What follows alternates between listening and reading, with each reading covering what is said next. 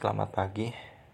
Tadi aku udah janji ya bakal kasih contoh bagaimana supaya kita nggak gabut, supaya waktu-waktu kita bisa termaksimalkan dengan baik. Pertama, kamu tentuin dulu kamu mau mencapai apa dalam hidup ini. Kalau belum tahu, kamu coba seminggu ini ngelakuin hal apa aja yang mau kamu lakuin, yang bisa kamu kerjain. Nanti di akhir hari, hari ketujuh, itu kamu coba merenungkan. Aku lebih suka melakukan hal apa ya yang bermanfaat. Nah itu tulis. Nah yang gak suka apa, itu tulis. Nanti kamu maksimalkan yang kamu suka dan kurangi bahkan hilangin yang gak kamu suka. Ada kemungkinan potensi kamu tuh di sana, bakat kamu di sana. Lakukan ini mungkin sesuai kebutuhan aja sih. Satu minggu ini cuma untuk tahu kamu lebih suka mana sama nggak suka mana.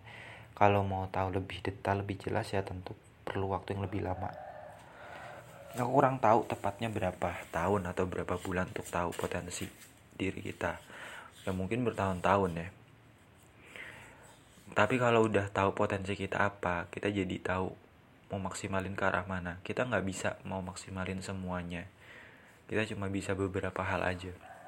Yang kedua, kamu tipe orang yang bangun pagi atau bangun siang itu nggak ada yang salah atau nggak ada yang benar. Semua orang bisa produktif mau bangun siang mau bangun pagi.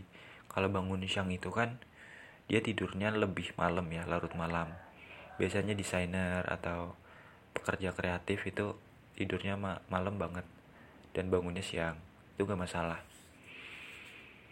Yang bangun pagi mungkin tidurnya lebih awal karena emang banyak kegiatannya di pagi sampai siang hari. Jadi semua orang bisa produktif.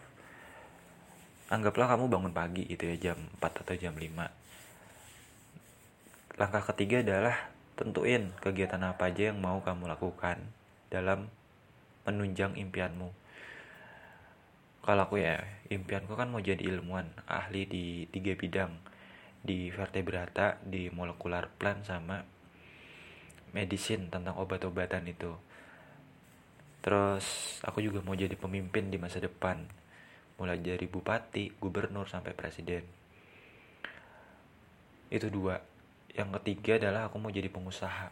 Pengusaha yang hebat di banyak bidang. Jadi aku ke depan tuh pengen banget jadi semacam pengusaha terbaik yang omsetnya paling banyak sehingga aku bisa jadi seorang angel investor social entrepreneur atau pokoknya itulah pengusaha itu ilmuwan politikus atau penguasa dan pengusaha. Kenapa sih aku mimpiku besar? Karena aku ingin memaksa diriku untuk lebih rajin lebih jauh melangkahnya dari siapa pun. Aku nggak mau hidup biasa-biasa aja. Itu aku. Contoh deh. Satu contoh aja aku mau jadi ilmuwan di molekular plant. Jadwalku gimana ya? Maka jadwalku lebih banyak belajar aku belajar itu biasanya biasanya itu sampai aku hitung ya ada dua terus tiga empat. Aku biasanya belajar sampai lima jam minimal lima jam per hari belajar. 5 dari 24 jam itu kan lumayan ya. Nah itu aku maksimalin betul. Aku benar-benar fokus bener-bener nggak boleh apa ya nggak fokus gitu loh. Itu terus kamu juga harus tahu berapa sih durasi tidur yang baik buat kamu. Kalau aku ya 5 sampai 6 jam.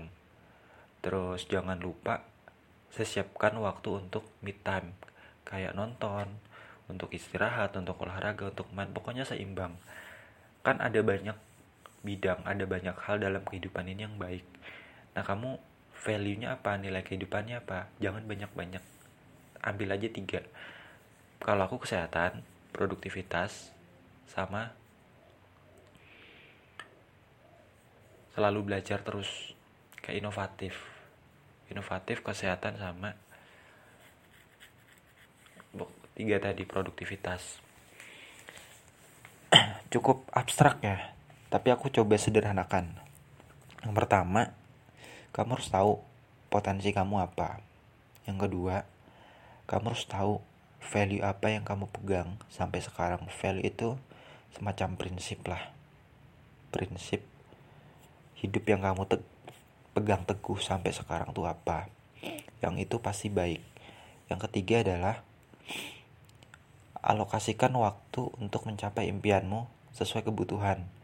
Nggak ada rumus yang baku dan itu harus seimbang antara istirahat sama kerja. Itu aja.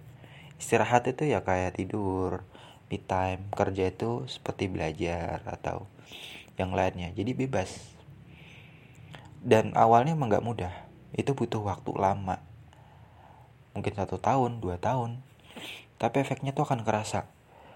Yang penting itu bukan hasilnya aja ya tapi lebih ke prosesnya.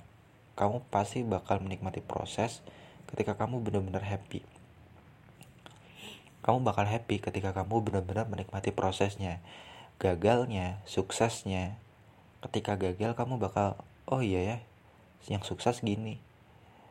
Aku nggak bisa kasih tahu lebih jauh soalnya ini emang pengalaman pribadi masing-masing tentunya beda-beda.